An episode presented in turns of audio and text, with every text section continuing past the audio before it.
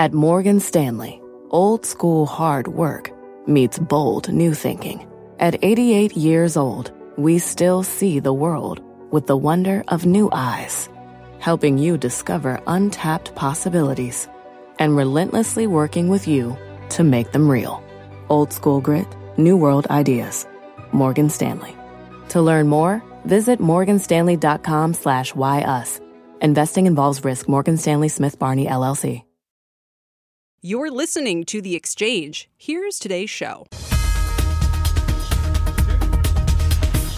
Thank you very much, Scott, and welcome to The Exchange. I'm Kelly Evans. Here's what's ahead this hour. Cleveland Fed President Loretta Mester says inflation is still well above the Fed's goal. So is the market premature in betting on rate cuts next year? Or will the Hawks change their tune if the data continue to worsen? We'll ask her directly when she joins us in an exclusive live interview just ahead. Plus, our market guest sees the potential for stocks to do better than expected next year, but only if two key conditions are met. He'll tell us what they are. And luxury is weak, beauty is strong, and so are snacks. And that is helping one stock to some nice gains on the back of earnings today. It's a name that may not be on your radar. It's not technically a mystery chart. You can still tweet me your guesses at Kelly CNBC. We'll talk to the CEO about the consumer trends he's seeing. Before all that, though, let's start with the markets. Dom Chu is back. Hi, Dom, with the numbers. It's some modest moves, Kelly, right now. As you can see, the Dow Industrial is only up about, or down rather, 106 points one third of 1%, really the laggard so far among the major indices. The S&P 500 sitting right at 4,500 on the nose, just about flat on the session, down two points. At the highs, we were actually up about nine and down 15 at the lows. So it's been a modest move kind of day for the broader index in the S&P. The Nasdaq Composite just about flat as well, 14,101. You mentioned that retail trade, the luxury end of things, taking their cue a little bit from across the Atlantic and Burberry.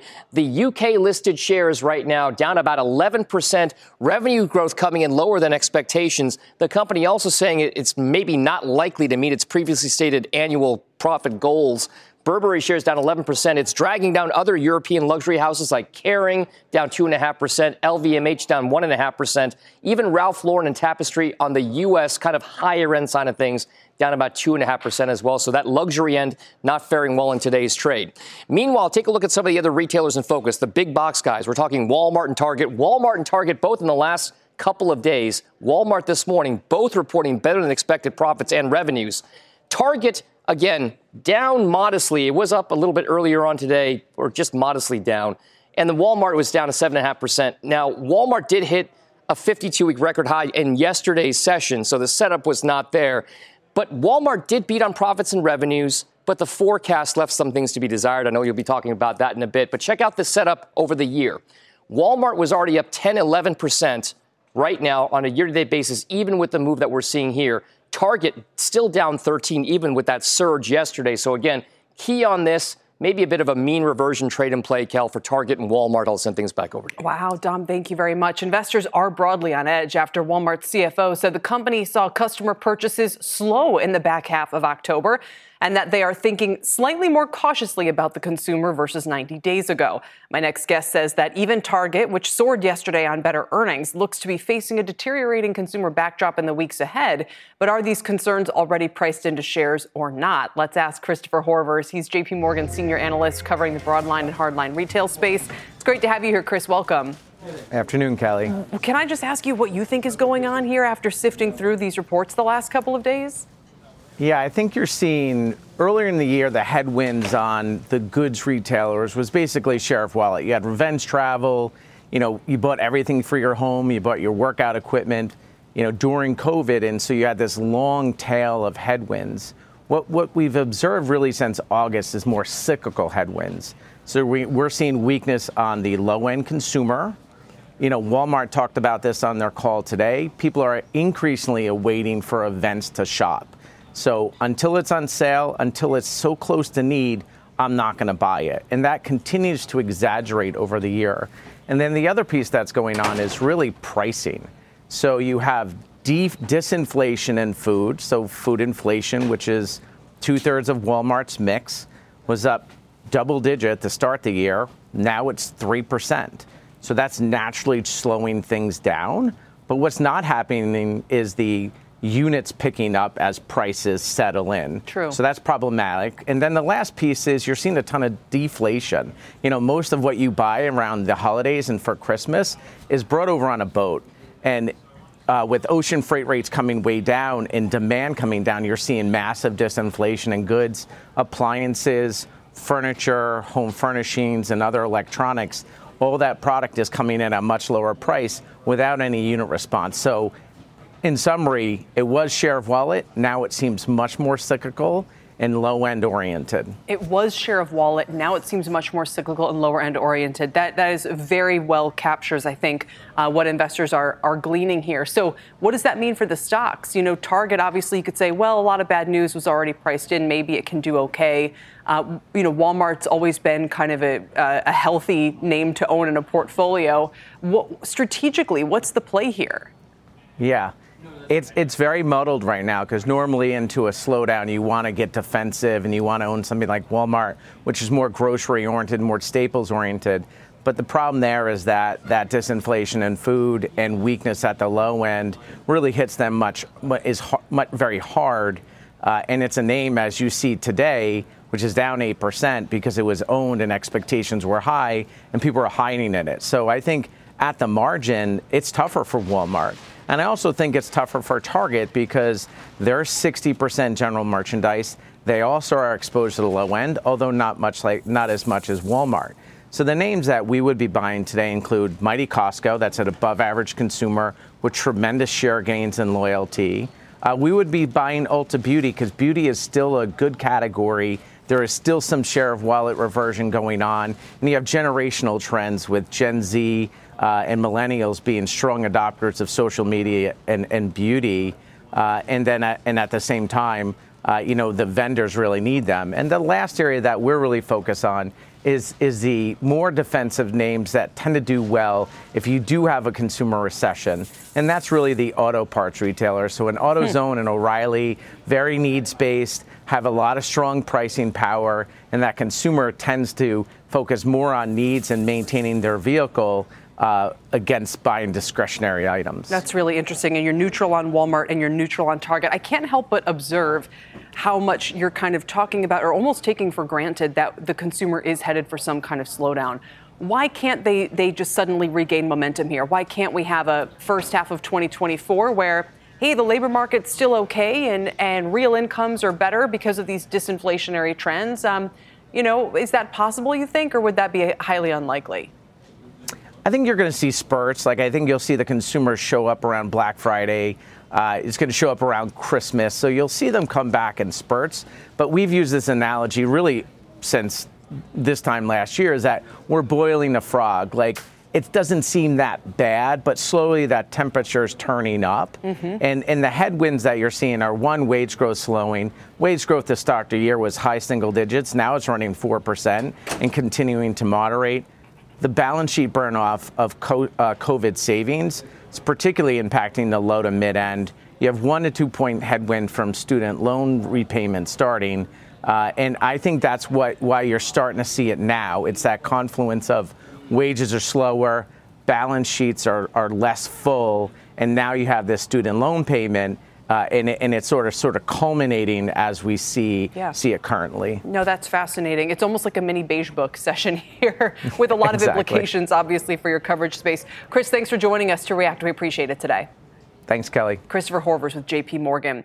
Sticking with the consumer, how bad can it be if snack food company J&J is popping? The shares are up almost 5%, nearing their best day of the year on the back of earnings. They're the owner of well-known snacks like Dippin' Dots, Super Pretzel, and ICEE big favorites in this household, and they saw strength across all categories, from theme parks to supermarkets. They also see volume growth and pricing power into next year. Let's bring in J&J Snack Food CEO Dan Fachner now. Dan, it's great to have you here. Welcome.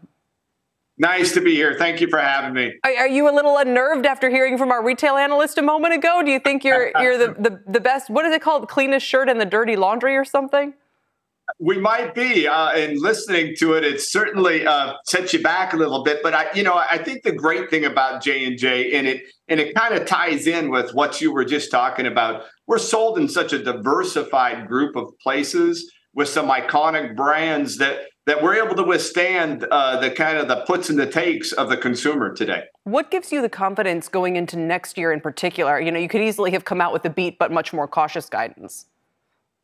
Yeah, we feel really good about the momentum that we have coming into 2024. We've been uh, working really hard at building up capacity and capabilities with inside our organization.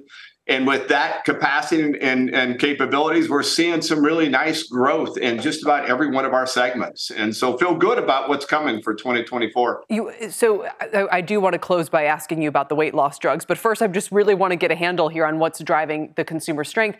Look, you guys are a relatively low cost item. It doesn't uh, necessarily break the bank, but at the same time, you're discretionary. And maybe for a lot of people, that Dippin' Dots purchase is unnecessary or that you know that extra ICEE at the game that they, they could forego. Um, it, what would would you typically expect to see you know volume start to fall if the consumer was really weakening here?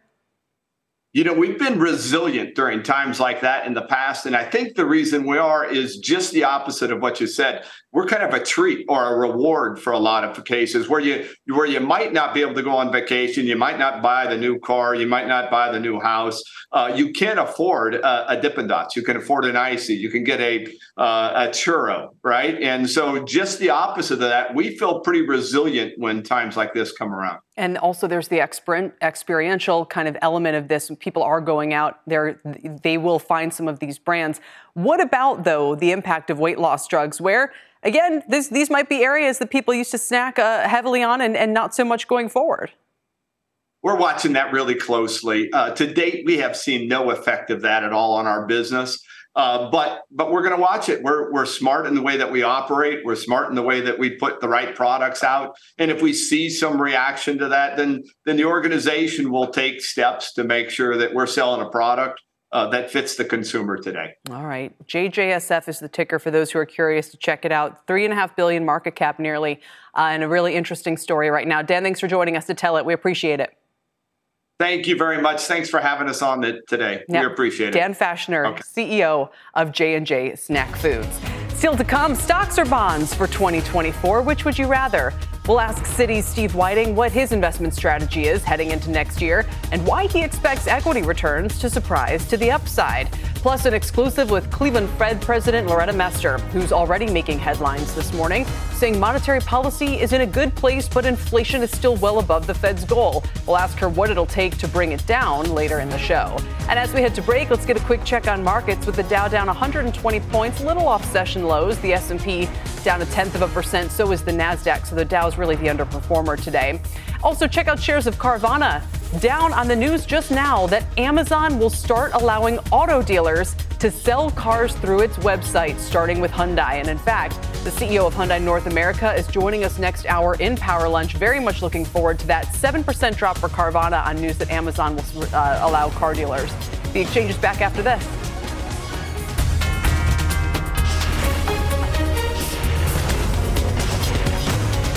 This is The Exchange on CNBC.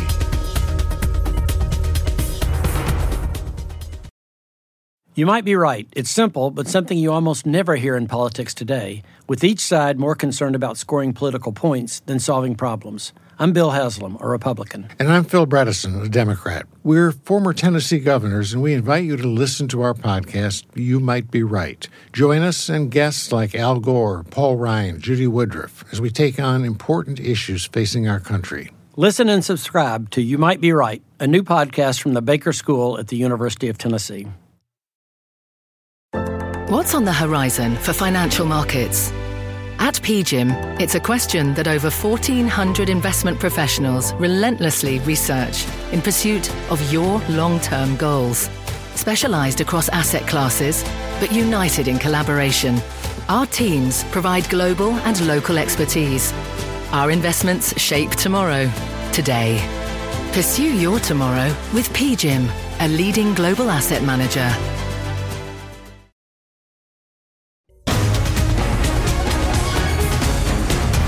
Welcome back to the exchange. If you're not sure exactly how to position your portfolio these days, you're hardly alone. Many investors feel stuck between a hard place with bonds unattractive if rates or deficits stay higher for longer, and stocks looking a little scary as recession fears mount. Here to weigh in on what to do for the rest of this year and into next is Steve Wieting, Citi Global Wealth's Chief Investment Strategist and Chief Economist. Steve, it's great to see you. Welcome. Very good. Thanks for having me, Kelly. Maybe we can also add a note about how strong your conviction is when you answer the following question, which is uh, where do you go, stocks okay. or, or bonds for the next, you know, six or 12 months here? Well, I think it's a bit of both. And I would tell you that U.S. yields are still great competition for stocks, but global yields are terrible competition for stocks. And this whole period where we've had this outperformance of the economy and underperformance of financial markets, this you know year and a half of hangover, I think we're going to shake it off. Uh, and honestly, as we see employment slow down, inflation slow, the Federal Reserve is very likely to become a little more protective of the expansion that we have uh, and along with this rise in profits that we're seeing. And again, we can talk about downward guidance, uh, but we've raised our estimates for this year's profits and the levels for the next two years. So this combination is more attractive for financial markets generally, uh, and uh, even as we see some slowing in the economy coming. Right. Let's talk about that slowing. How significant is it? Well, we expect U.S. GDP growth next year to be 1.6 percent. Uh, but what does that mean? It means going from a labor market that was generating uh, 400,000 jobs to 200,000 jobs this year uh, down to something much slower. Uh, and it's really, again, a rebound in productivity growth. It's about cyclical industries, like you saw the home builders index uh, hit uh, a new annual low, having trade and manufacturing activity contract for a year. We're going to be able to take those rolling recessions and roll them out in the coming year. And that's more attractive for forward looking financial markets, if not immediately. But it's also helping the bond market find its top in yield. Uh, and it, we would think that appreciation in intermediate bonds uh, is going to be uh, quite attractive compared to where we see cash over the next few years. Yeah, and, and strangely, I feel less scared with with your bonds call than I guess with the one about stocks right now because bonds feel like okay You've got the return, slower economy, maybe, you know, we already see the rate cut odds being priced in. It would really take a massive rebound in inflation or a huge uh, additional new problem on the fiscal side to really make those feel scarier. On the stock side, though, I mean, that's where things look a little shaky, don't you think? And I, I know everyone's conviction into year end, but you just, it, it feels like, you know, again, to quote the history, you typically want to sell the last Fed rate hike, and that's where we are now. Well, look, uh, rate cuts are not a panacea for the economy. But I'll tell you, when you've had uh, the global stock market, excluding the Magnificent Seven, fall about 8% over two years while profits are rebounding, that's when things change. That's when we get a broadening in uh, market performance, is what we expect over the next two years. So it's not really about year end. Uh, I think getting some of the bad news and downward earnings estimate revisions uh, for the coming quarter and the one thereafter, it's going to make it more achievable for us uh, to grow and have a positive return in the coming year. Now, I hope you're right that recession has been kind of rolling across industries, but it could also roll out with, without being more disruptive. Um, how unusual would that be, though, by historical standards? Again, everything post pandemic has been um, different. So it's we're totally totally leaving on the table the fact that this time might be different, but it would be a break from from the historical pattern. No. Well, just as you said, the pandemic was different. To see demand for goods surge, collapse for services, it sent us into an asynchronous period for economic growth that we're eventually pushing our way out of. Uh, but there's been nothing about the economy that has been uh, normal in this post pandemic period. Now, there have been some periods before where one sector of the economy takes a big loss, it broadens because of some financial impediments. We're thinking about uh, the 08 period uh, is, is one. Uh, but beyond that, the way the economy has been performing now, where stimulus drove the initial gains in the economy, we didn't overbuild in the private sector this recovery. Then we saw we couldn't live with really weak labor demand. Services demand was coming back. we're, this is really the, the path for the economy is quite different uh, from a, a, simple singular collapse in everything and then rebound. So the one thing about our forecast, though, there's nothing V-shaped about the recovery. We're expecting single-digit EPS growth for the next two years. Uh, but if that is accompanied right, by some moderation in interest rates, it's still going to be an attractive return period for the average stock, which has gone down for the last two years. Wow. I know. I hope you're right. Steve, thanks for joining us to make your case. Really appreciate it today. My pleasure. Thank Steve you. Wieting with Citi Global Wealth. Still ahead, BJ's and Gap are among the next crop of retail names to report results. We'll get a preview coming up in earnings exchange. Gap has actually surged 80% in the past six months, and we'll also hear from chip name Applied Materials, hitting a 52 week high today ahead of its results after the bell. Can these rallies continue? That's coming up on Earnings Exchange.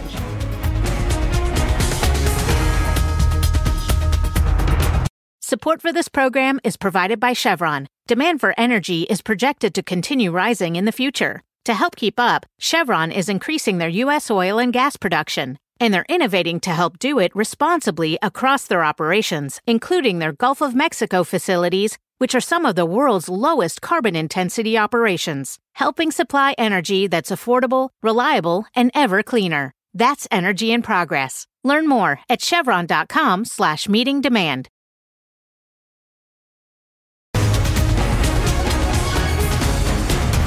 Welcome back. We got a slew of disappointing data this morning. Jobless claims coming in higher than expected last week. Industrial production contracted further in October, and homebuilder sentiment hit its lowest level so far this year. And while Fed Governor Lisa Cook says a soft landing scenario is possible as multiple factors work to curb inflation, Investors aren't so sure as both yields and equities are under pressure today. Let's get another view from the Fed now. Joining us in an exclusive interview is Cleveland Fed President Loretta Mester with our very own Steve Liesman. Steve? Hey, Kelly, yes, welcome from the Federal Reserve Bank of Cleveland. We're actually inside it, and we are with the president of the Cleveland Federal Reserve Bank, Loretta Mester. Thanks for joining us, Loretta. Thanks for being here in our bank. It's been a number of years we've been doing this, and I'm always excited to come out here to Cleveland, which is a beautiful city on a beautiful day, by the way. Um, maybe not so beautiful on the data, but before I get to the data that Kelly talked about, which didn't look that great, let's go back just a couple days okay. to the CPI data. How did you react to that? Well, it was another good data print. I mean, I was uh, pleased with how it came in. It's, you know, continuing sort of the view that we're making progress on inflation, discernible progress. We need to see more of that continuing um, to be able to assess, you know, that whether inflation is still going to progress as we hope it will. Um, but it was a positive report. Was it an all clear report? Did it tell you that inflation has been vanquished and it's all no? I, okay? I wouldn't interpret it that way at all. I think it's we're going to have to see much more evidence that inflation is on that timely path back to two percent. But you know, we do have really good evidence that it has made progress, and now it's just is it continuing? So you didn't take it that way. Did you watch how the market took it? Did you notice that the idea of any future rate hikes was priced out of at least the futures market? And that all of a sudden they brought ahead the probability of rate cuts into the spring? Well, the market's going to react to data. They're reading the data prints the way we are. But of course, I think our job is really to take the panoply of data out there. We're not going to re- react to one data uh, release. We're going to look at all the data that's come, come in. And given where inflation was, we're going to need to be really convinced that inflation is on that timely path back to 2%. And I certainly would need to see more of continued progress the way we've seen to be convinced that we're on that path. Do you think it was right for the market to take future rate hikes off the table? Well, the market's going to do what the market does. Who am I to say whether the markets are right or wrong? They're assessing data, I'm assessing data. We're all going to be coming together at our FOMC to discuss what we're seeing, and then we'll make a plan for what we think the next uh, so you're not going to say if the market's right or wrong here? I'm not going to say whether the market's right or wrong. Okay. Here. Can you talk to me about how you are looking at the impact of interest rates on uh, Fed policy? They were at 5%, which people came out and said that's something that's doing the Fed's work for it. Is that still true at 4.5% yeah. on the 10 year? So you're talking about the long, yeah, the, the long 10 bond, year. Yeah. yeah. I mean, when you ever see those kind of, of, of measures, part of what the Fed does, right, is our monetary policy affects financial conditions overall, right? So we're looking at all of the parts of financial conditions, including you know, what's going on in equity markets, what's happening in the bond market, what's happening in the, do- the value of the dollar. So, of course, we're going to look at um, those movements in those kind of financial conditions. Um, I think the rise in the 10 year has a number of sources, right? Some of mm-hmm. it was because they were also, the bond market participants were also reassessing the strong economic data that came in, just the way the Fed did as we went through the summer and then in uh, the, the fall, beginning of the fall. So part of it was that, but part of it also was the term premium. And in that sense, right, we would, if that were sustainable, that's going to have a dampening effect on the economy. So it would be part of the broader financial conditions that we'd be looking at in order to determine and calibrate our policy appropriately given our dual mandate goals that we're trying to achieve. So I'll ask, I guess, the question more directly is a 4.5% long bond, along with what's happened with the stock market, is that a welcome, unwelcome, or neutral change in financial conditions? Well, it's a change in financial conditions, what we expected to happen when we were raising our Fed funds rate, our right. policy rate. That's what we are anticipating will happen is that we'll get a tightening of financial conditions. That'll go through the economy, you know, transmit, and that'll be what gets inflation back on so that path down levels to 2%. of the market here, you still see them as helping the Fed in terms of doing its jobs. Well, I think it's a, an appropriate way. It's, it's indicative that the transmission mechanism is working.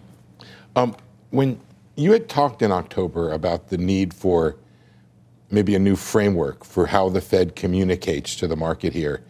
If once you reach this peak level here, mm-hmm. can you talk about what that framework would look like? There's some who suggested, well, go back to what Charlie Evans did, which is to put some, uh, you know, some some numerical numbers on it that you won't cut until X happens. Have you thought about that at all? Yeah, I guess my feeling is in this campaign, if you will, right? We just need to see more evidence that inflation is really on this downward path. I wouldn't put triggers um, in, in, there because I think what we've learned over time is that, for example, right, it's been a pretty strong, resilient economy. And a very, you know, in terms of growth and in terms of the labor market, and yet we have seen inflation move down, back down in a in a you know discernible way. And mm-hmm. so I think it would be very hard to put triggers and that kind of precision on one or two data points. I think what we're going to be doing is assessing all the data as it comes in.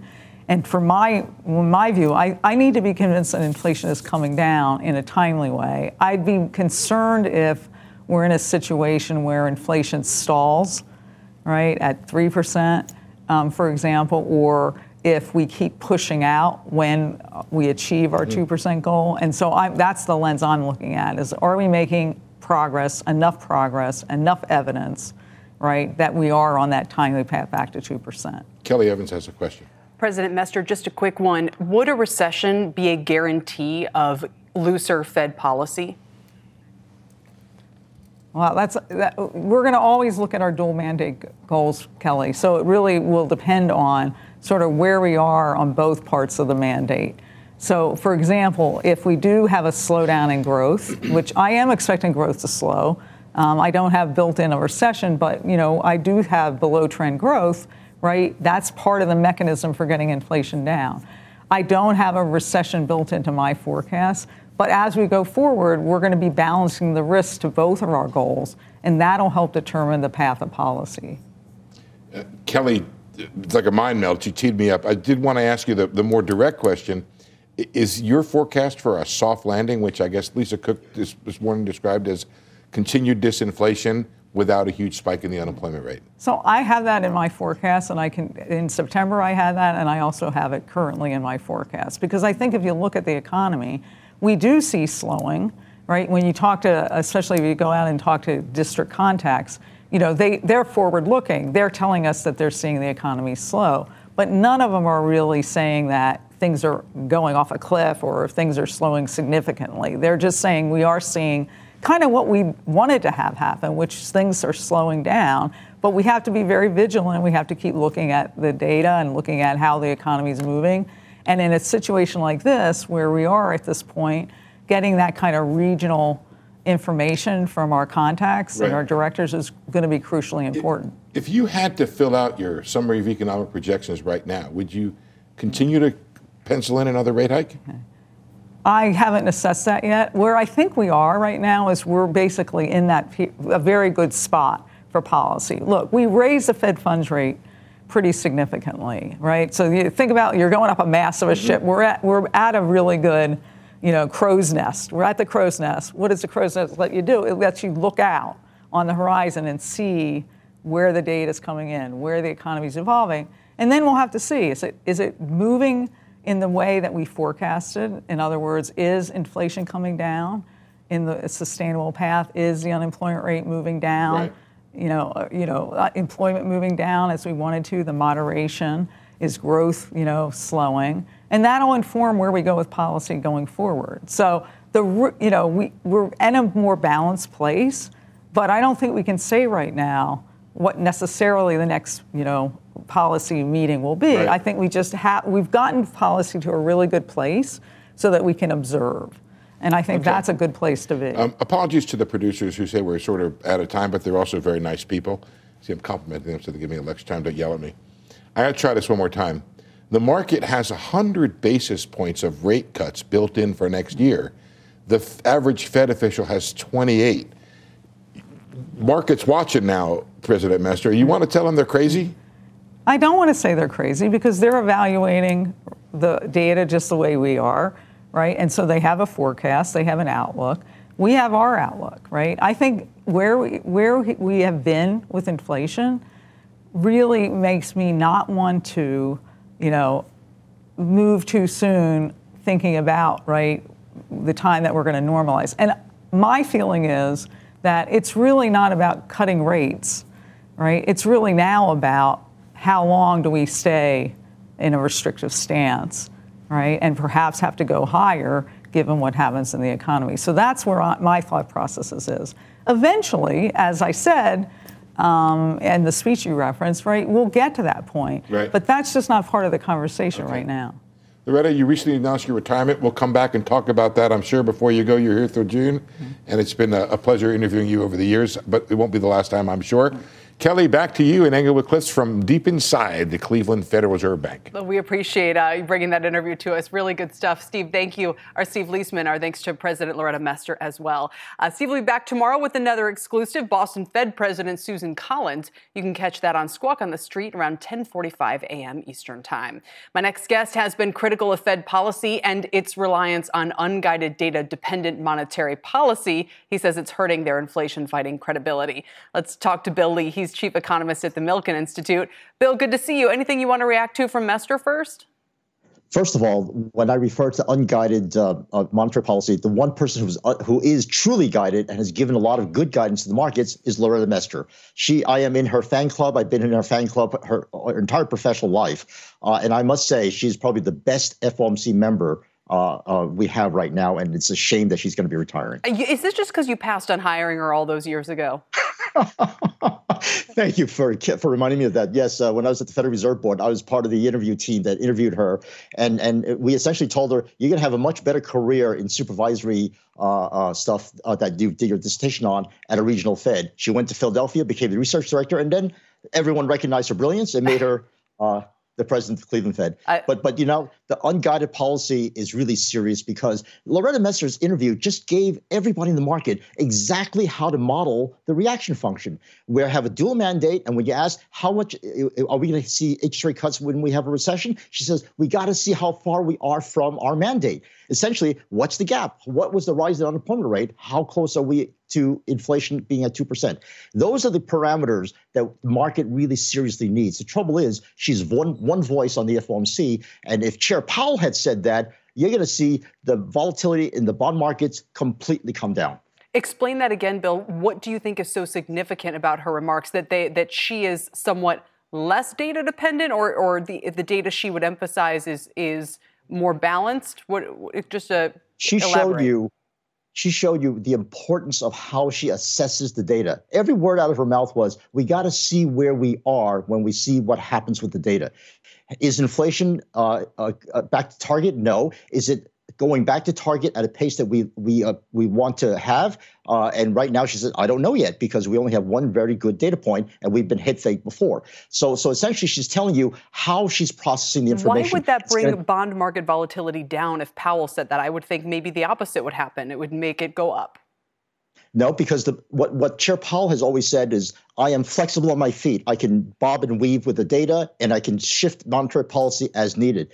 Professor Mester, or uh, Dr., uh, President Mester, has said, we will move policy when we are convinced things are changing in a, in a, in, a, in one direction or the other. If inflation is significantly coming down, we will consider easing. If unemployment rate is suddenly shifting up significantly, we will consider shifting. It's the words significantly and and and convinced. Those so it, are the words that the market has ignored. It's funny because when I hear you say that, I think to myself, well, they're just going to be even more um, likely to make policy mistakes. Because by the time the high frequency data shows up in the monthly data, and by the time the monthly data shows significant, which in my mind means a three to six month change, then by the time they react, it means they're going to overly loosen on the way uh, earlier, like they did, and then overly tighten now, which I would argue is what they're doing.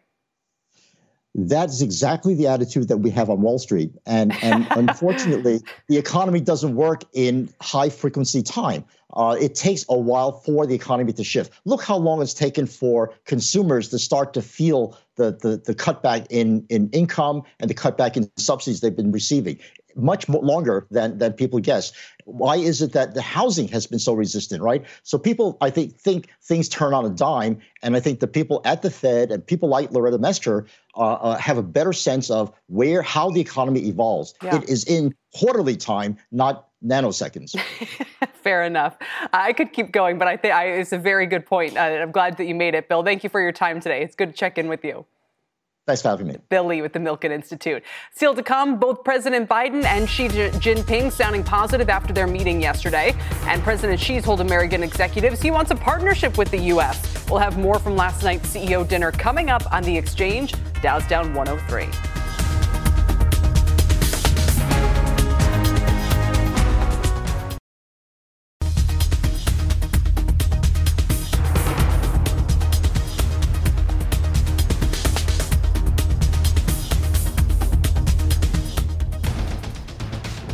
Welcome back to the exchange, everybody. I'm Tyler Mathisen with your CNBC News update at this hour. The House Ethics Committee chairman says he plans to file a motion to expel Congressman George Santos on Friday. The move comes after the panel released a report that found substantial evidence of criminal behavior, including conspiracy, wire fraud, and false statements. Santos announced he won't be running for reelection. New Yorkers will have their criminal records automatically sealed if they complete their sentences and stay out of trouble. Governor Kathy Hochul today signed the Clean Slate Law, which will seal records three years after completing a misdemeanor sentence and eight years after a felony conviction. Several other states, including uh, New York, California, and Michigan, have passed similar legislation. SpaceX's Starship is ready to take flight again. The FAA cleared the mega rocket to take off sometime Friday morning, seven months after the first test flight exploded. The Starship is the most powerful launch vehicle ever built and is key to NASA's moon mission scheduled in 2025. Kelly, back to you. Tyler, I will see you soon. Thank you very much. CNBC's newest documentary focuses on Formula One, exploring how the racing league is growing in attendance, viewership, and market value. It also looks at the sport's future, including the ambitious Las Vegas Grand Prix, which is set to race down the strip this weekend. Here's a sneak peek ahead of tonight's premiere.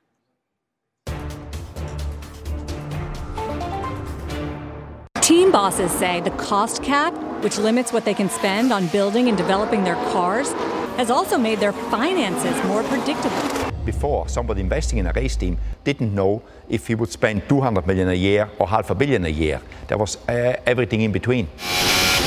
Financial stability, in turn, has helped drive a surge in the value of the teams. When we got involved, literally the, the bottom teams were being traded for zero. Today, I don't think you could buy a team for less than $750 million, and the top teams are valued 3 billion. That's a total change.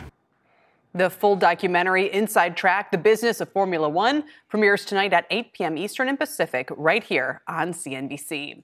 Coming up, executives from across corporate America, from Tim Cook to Larry Fink, attended last night's dinner with Chinese President Xi Jinping. We'll bring you what the Chinese leader had to say and whether this all marks a true turning point in his relationship with America. That's next.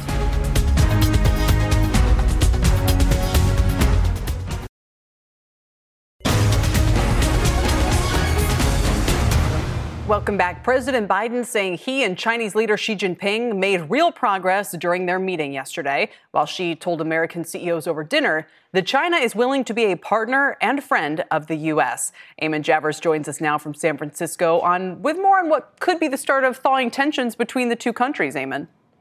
Hey there, Kelly. That's right. I was in the room for just an extraordinary evening last night as the leader of the Chinese Communist Party told a room full of many of the wealthiest capitalists in the world that, as you say, China is ready to be a partner and a friend of the United States. And he drew a standing ovation from the ballroom full of top American executives. Some of the biggest names in finance were there, including billionaire BlackRock CEO Larry Fink and billionaire Blackstone Group CEO Stephen Schwarzman who flanked Chinese President Xi Jinping at the head table in the ballroom.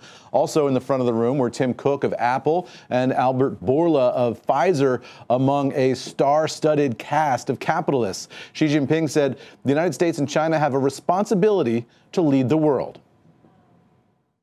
The number one question for us is Are we adversaries or partners? If one sees the other side as a primary competitor, the most consequential geopolitical challenge, and a pacing threat, it will only lead to misinformed policymaking, misguided actions, and unwanted results. And Kelly, one interesting note Elon Musk was in the building and he attended a VIP reception before the event in the room where Xi Jinping was expected to be. But the Tesla CEO left before the dinner began, so he was not seated at the head table with all the other CEOs last night. Kelly, back over to you. Uh, yeah, and we also, as you said, Elon Musk no longer speaking at the CEO summit, replaced by John Kerry. Many have noted uh, Kerry's presence there. What is his role exactly?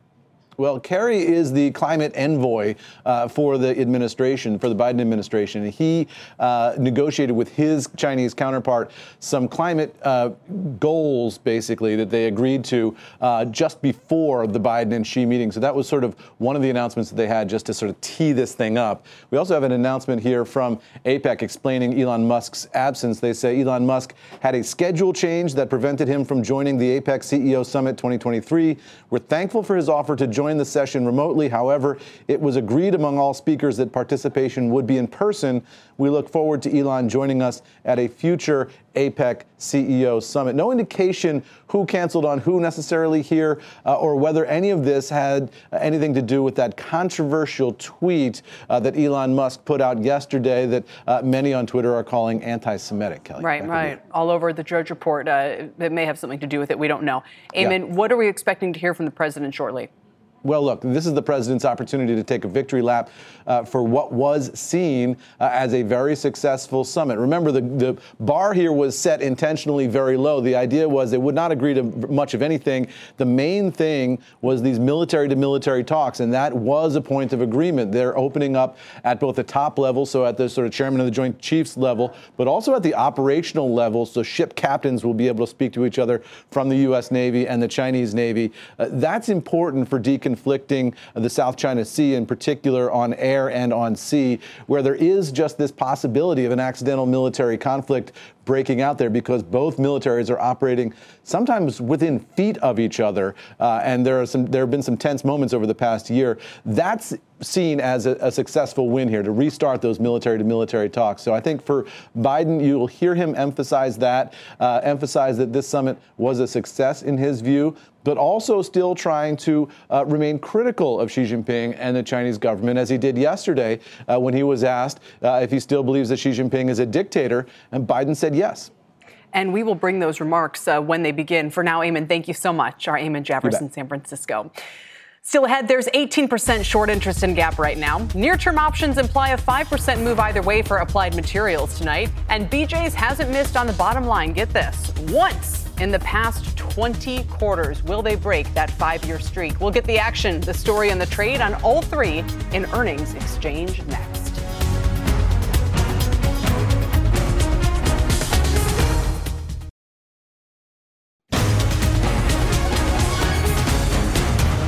Welcome back to the exchange. For better or worse, we are in the thick of retail earnings season now. Next on tap are BJ's, Gap, and also the semi name Applied Materials, which hit a new 52 week high today in reports after the bell. Here with our trades is Jeff Kilburg. He is KKM Financial CEO and a CNBC contributor. Jeff, appreciate, appreciate you joining me. Uh, let's start with Gap. The shares actually up about 20% this year. This has been a long time turnaround story, obviously. UBS concerned about increasing pressure on spending and expects Gap to report a loss of market share after the bell today. You are cautiously optimistic, if I'm not mistaken. You know what I am, Kelly, and the word retail today feels like a four-letter word. Yeah. As you're seeing, Gap's already down in the wake of Walmart. But what's interesting about Gap, it's 61% off its 2021 high. So I think there is still room to run from a forward PE perspective, Kelly. It's only trading at 20 times, just above its average. So I am cautious here. Maybe this is the dip before the earnings, but this is a small market cap company, less than $5 billion. So when you think about that in proportion to some of the other big retailers out there, there is volatility in this name. Be ready. I think as a trade, this makes sense to own. All right. What about BJ's? BJ's Wholesale, uh, they're down 4% as well today and only up about 2% for the year, interestingly. Evercore recently put them on their tactical underperform list because of slowing grocery and consumable demand, saying it could lead to more cautious guidance. The street will also be watching how new credit cards are faring and membership renewals.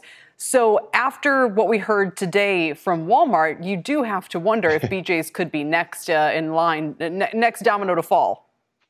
Yeah, and people are getting out in front of that, right, Kelly? You're seeing just retailers really is a bad word today. And again, this is down before earnings, which is fascinating to see. But remember, this is also a very small market cap, about $9 billion when you compare it to hmm. Costco. And I actually own Costco. I don't own BJ, but I think you can own this as a trade. If you look technically, Kelly, when you see this pullback of about you know two, three dollars today, this is lining up with the 50-day and the trading moving average. And if you do see BJ, which I know you alluded to earlier, has beat just for so many consecutive quarters, I think there's a pop in the name. But you do have to be considerate, you know, when you're looking here, uh, longer term exposure. I want to own Costco. I don't want to own BJ, but these are great volatile, and I'm calling them small market cap. They're still nine, nine to ten billion dollar market cap names, but they pale yeah. in comparison when you talk about these big blue chip names like a Costco. Oh, it's crazy. Nine billion dollar market cap for BJ's. Costco is 256 billion for what a lot of consumers would think is the same kind of company. Very different. And it's the, not, but I mean, it's amazing. BJ's has about 200 stores in 17 states, where Costco has a thousand, about 600 in the United States and about wow. 300 outside. So it's hard to compare the two. They trade very differently, but they are going to be lock in step with this retail wave that we're enduring today. 55 seconds on the clock. Applied Materials, the shares are trading at uh, levels we haven't seen since January 2022. What do you do with the stock here, Jeff? You know, it's fascinating to see another 5% prediction in the options market on where this is going to go. But this is the artificial intelligent undercurrent. And I think you look at its biggest customers, Intel and Taiwan Semiconductor, I think there's an opportunity to move higher here, but you are expecting earnings to come in weaker year over year. So I think when you talk about this, it's trading at half the P ratio of AMD, of mm. NVIDIA, and Intel. So I want to be a buyer here, but I have my trading cap on today, not my long term investor when you talk about this specific name. All right. 20 times forward. That's why they call him the killer. Jeff Kilburg, thank you so much for fitting that all in. We appreciate it. That does it for the exchange. But next on Power Lunch, as we mentioned before, Amazon has just announced it will allow dealers to sell cars, starting with Hyundai. We're going to talk to the CEO of Hyundai North America about that. Tyler's getting ready. I'll see you on the other side of this break. You've been listening to The Exchange. Make sure you're subscribed to get each episode every day, same time, same place. Is America's primary system working? Is the Electoral College still the best process for electing a president? Could a third party candidate ever be successful? In a new season of You Might Be Right, former Tennessee governors Bill Haslam and Phil Bredesen gather the country's top experts to explore these issues and more as we approach the 2024 presidential election. Listen to You Might Be Right a new podcast from the Baker School at the University of Tennessee, available now wherever you get your podcasts.